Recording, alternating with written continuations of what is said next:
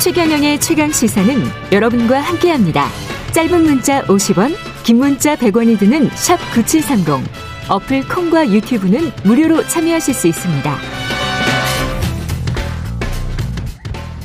네, 국내 코로나19 하루 신규 확진자 숫자 연일 500명대를 기록하고 있습니다. 유흥업소 발, 교회 발, 집단 감염도 계속되고 있고 더욱이 범철, 이동철 이게 아주 꾸준히 늘고 있는 그런 상황입니다. 어제 중대본 대국민 담화에서도 4차 대유행 대유행 우려를 강조했는데요.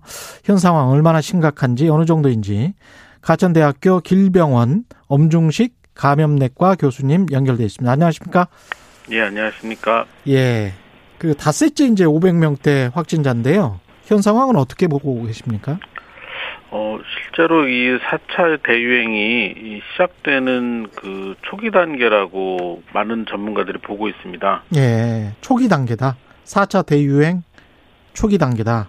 이게 지금 어떤 기준이 있는 건가요? 대유행이라는? 어, 실제로 이제 그 코로나19가 유행하는 것과 관련해서 예. 수학적 모델이라는 걸 만들어서 어, 다양한 유행 양상을 이제 시뮬레이션이라는 그 예측을 하는 그런 과정을 어, 반복적으로 하고 있는데요. 예. 어, 최근에 그 확진자가 발생하는 양상, 특히 이제 검사를 받은 분 중에 어, 양성으로 나오는 비율이 높아지고 있고 예. 또 여러 그 수도권뿐만이 아니라 비수도권에서도 확진자 숫자가 절대 숫자가 일단 늘어나고 있는 데다가 어, 수도권 지역의 경우에는 어, 감염 경로를 알 수 없는 환자들이 이제 30%를 육박하는 상황이 되고 있고 예. 재생산 지수라는 것도 1.0을 넘어서기 시작했습니다. 이제 이렇게 되면은 확진자들이 어, 단기간에 폭발적으로 늘어날 수 있는 여건을 갖췄다고 보고 있습니다. 재생산 지수가 1.0을 넘었다는 거는 한 명 이상에게 한 사람의 감염자가 더 감염시킨다 뭐 이런 말씀인 네, 거죠? 그렇습니다. 예. 근데 이렇게 그 확진세가 갑자기 치솟는 이유는 뭐라고 보세요? 일단 3차 대유행 때 그 확진자들이 뭐 하루 1000명 이상까지 발생을 했다가 예. 어, 매일 어, 300명대까지 떨어졌는데 그 이상 떨어뜨리지를 못했습니다. 그 이유는 지역사회 전파가 꾸준하게 일어나고 있는데 그 당시 그리고 지금 최근에 그 거리두기 단계로 이 지역사회 전파를 완전히 끊어내지 못한 점이 가장 큰 이유라고 보고 있습니다. 이 정부가 지금 뭐 A 주시하고 있는데 2단계 전국 단위의 2단계 격상도 필요하다고 보십니까? 지금 오늘 내일 확진자가 나오는 양상을 보면 알겠지만 만약 예. 지금보다도 확진자가 증가하는 추세가 맞고 앞서 말씀드린 여러 가지 감염 전파 지표들이 호전되지 않는다면 어, 좀 빠르게 결정할 필요가 있다고 보고 있습니다. 좀 빠르게 결정할 필요가 있다. 네. 아, 자영업 하시는 분들이나 이제 경제 걱정하시는 분들은 굉장히 좀 어, 서글퍼지는 그런 상황이 오고 있는데요. 이게 얼마간 이렇게 지켜봐야 되는 건가요? 사실 그 이 대유 4차 대유행의 그 전조가 한 네. 2주 전부터 나타나고 있었습니다. 그런데 어 실제로 이제 그 가시화되기 시작한 게 지난주 말부터라고 생각을 하고 있고요. 네. 그래서 이제 거리두기 단계 조정과 관련된 논의도 이미 지난주 말부터는 시작이 된 걸로 알고 있습니다. 그럼 2단계에서 수도권 같은 경우에 수도권 같은 경우에 2단계에서 2.5단계로 격상되는 겁니까? 만약에 한다면? 네, 그렇게 해야 되는데 예. 어, 저 같은 경우는 제 생각은 이게 전에도 이 거리두기 단계를 완만하게 올리면서 굉장히 길게 끌고 갔거든요. 그래서 만약에 이제 4차 대유행이 온다면 3차 대유행보다 더 진폭이 커질 가능성이 높기 때문에 예. 애초에 좀 그 거리두기 단계를 좀 더 그 강력하게 어, 높이고 그리고 3단계로 하자. 예, 예, 예. 방역 대책들도 좀 더 그 강화된 그런 단계를 단기간에 적용하는 것이 더 낫지 않겠나 이렇게 생각을 합니다. 예. 그 방역 당국 같은 경우에는 자가 진단 키트 보급을 지금 하- 하겠다 이렇게 검토 중이다 이런 이야기인데요. 이거는 어떻게 보세요? 어, 대한 진단검사의학회 같은 경우는 이 자가진단 키트의 그 정확도 때문에 음. 반대를 하고 있고 저도 개인적으로 반대를 하고 있습니다. 이 자가진단 키트는 어, 이 의료기관, 그러니까 검사할 수 있는 의료기관이나 검사소를 어, 뭐 50km, 100km 이렇게 멀리 가야 되는 그런 미국과 그렇죠. 같은 상황, 예. 그리고 검사, 확진 검사를 며칠씩 걸려서 확인할 수 있는 그런 상황 그리고 어 이 의료 서비스를 어 짧은 거리를 이동을 해서 받을 수 없는 그런 접근성이 떨어지는 나라에서 활용이 가능하고 우리나라처럼 확진 검사를 24시간 내에 확인하고 음. 또 입원을 빨리 할 수 있는 그런 나라에서는 크게 유용도가 떨어진다고 생각합니다. 일단 정확도가 많이 떨어집니다. 정확도가 많이 떨어진다. 예.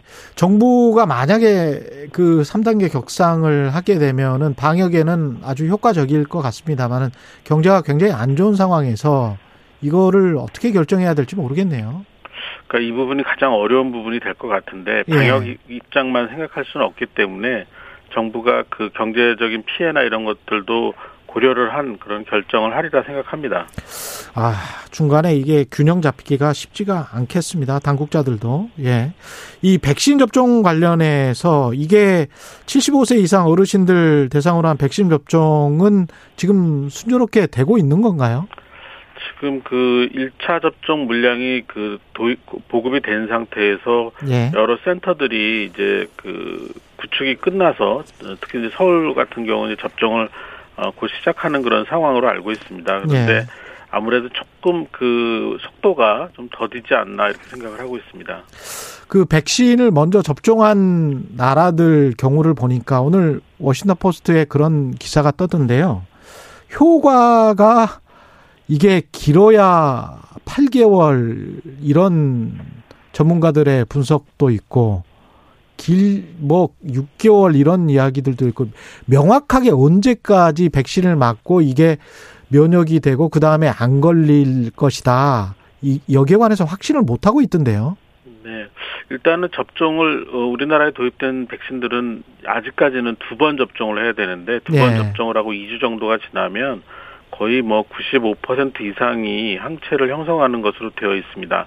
이제 이 상태에서 이 접종 인구가 우리나라의 경우엔 적어도 20% 이상은 돼야지만 큰 유행을 막을 수 있는 그런 상황이라고 보고 있고 예. 백신의 효과가 얼마나 지속되는지는 이 백신이 최, 처음 만들어져서 이 접종이 된 백신이기 때문에 예. 시간이 흐르면서 6개월까지는 지금 효과가 있다는 것이 확인이 되고 있는데 앞으로 9개월, 12개월까지 효과가 있느냐는 조금 더 지켜봐야 되는 상황입니다. 그러면 지켜보다가 나중에 뭐 마치 독감 백신처럼 매년 맞거나 무슨 매 환절기 때마다 맞거나 이렇게 될 경우도 있습니까? 그렇게 될 가능성이 상당히 높다고 보고 있고요. 상당히 높다. 예, 예. 백신 개발하는 측면에서도 앞으로 이 유행하는 그런 백신에 대해서 이 독감 백신처럼 어, 유행하는 변이 바이러스를 어, 중심으로 해서 어, 백신이 효과를 낼 수 있도록 계속 어, 보정하고 그리고 새로운 그런 형태의 백신을 개발을 하고 있는 상황입니다.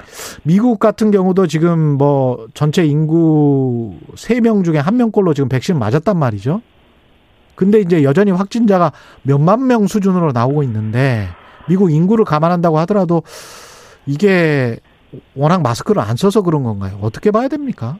일단은 그 이 사회적인 환경 자체가 워낙 차이가 많이 나고 지금 말씀하신 것처럼 마스크 착용률의 차이도 있고 예. 그다음 실제로 미국의 그 넓이나 또는 인구 비율로 보면은 미국은 전체의 한 50% 이상을 접종을 해야지 어, 좀 더 그 백신에 의한 효과를 거둘 수 있을 거라고 생각을 하고 있습니다. 그렇군요. 이게 이런 식으로 가면 올 연말쯤에는 그래도 일상으로 돌아갈 수 있지 않을까 그런 희망을 가졌는데 외신이랄지 여러 가지 상황을 종합해 보면 그게 가능한가 뭐 이런 우려가 듭니다. 어떻게 생각하세요? 예, 뭐 그런 부정적인 그런 우려도 있지만 예. 일단은 가장 중요한 게 현재로서는 백신을 얼마나 어, 안정적으로 공급을 받아서 얼마나 많은 사람들에게 백신 접종을 하느냐인데요. 음, 여기에 따라서 그 연말의 상황이 많이 바뀔 것 같습니다. 그렇군요. 이 젊은 사람일수록 약간의 부작용이 좀 심하게 조금 많이 아- 앓는다 이런 이야기를 하는데 그거는 일반적인 겁니까? 어, 사실 백신이 정말 좋은 백신이라면 부작용이 없이, 이상 반응이 없이 접종이 완료가 돼야 되는데요. 예. 지금 개발된 백신들은 그런 그 부- 이상 반응에 대한 그, 그 빈도를 줄이는 그런 어, 시도를 할 수 없는 시간적 여유를 갖고 개발이 됐거든요. 예. 특히 이제 지금 아스트라제네카 백신 같은 경우에는 특히 이제 젊은 연령층에서 발열이나 근육통 같은 것들이 이제 굉장히 많이 나타난다고 알려져 있는데 예. 이게 그렇다고 해서 어, 심각한 그런 그 후유증을 남기는 이상 반응은 아니기 때문에 음. 현재로서는 그런 것들을 감수하고 접종을 진행해야 되는 상황입니다. 코로나 19 확산세를 막기 위해서 청취자 여러분 비롯해서 이제 국민 여러분께 당부하고 싶은 말씀 마지막으로 해 주십시오.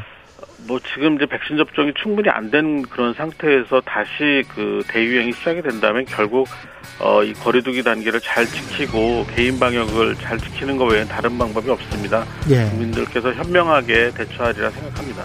오늘 말씀 감사하고요. 지금까지 가천대학교 길병원 엄중식 감염내과 교수였습니다. 고맙습니다. 감사합니다. 4월 5일 월요일 KBS 일라드 최경의 최강 시사 오늘은 여기까지고요.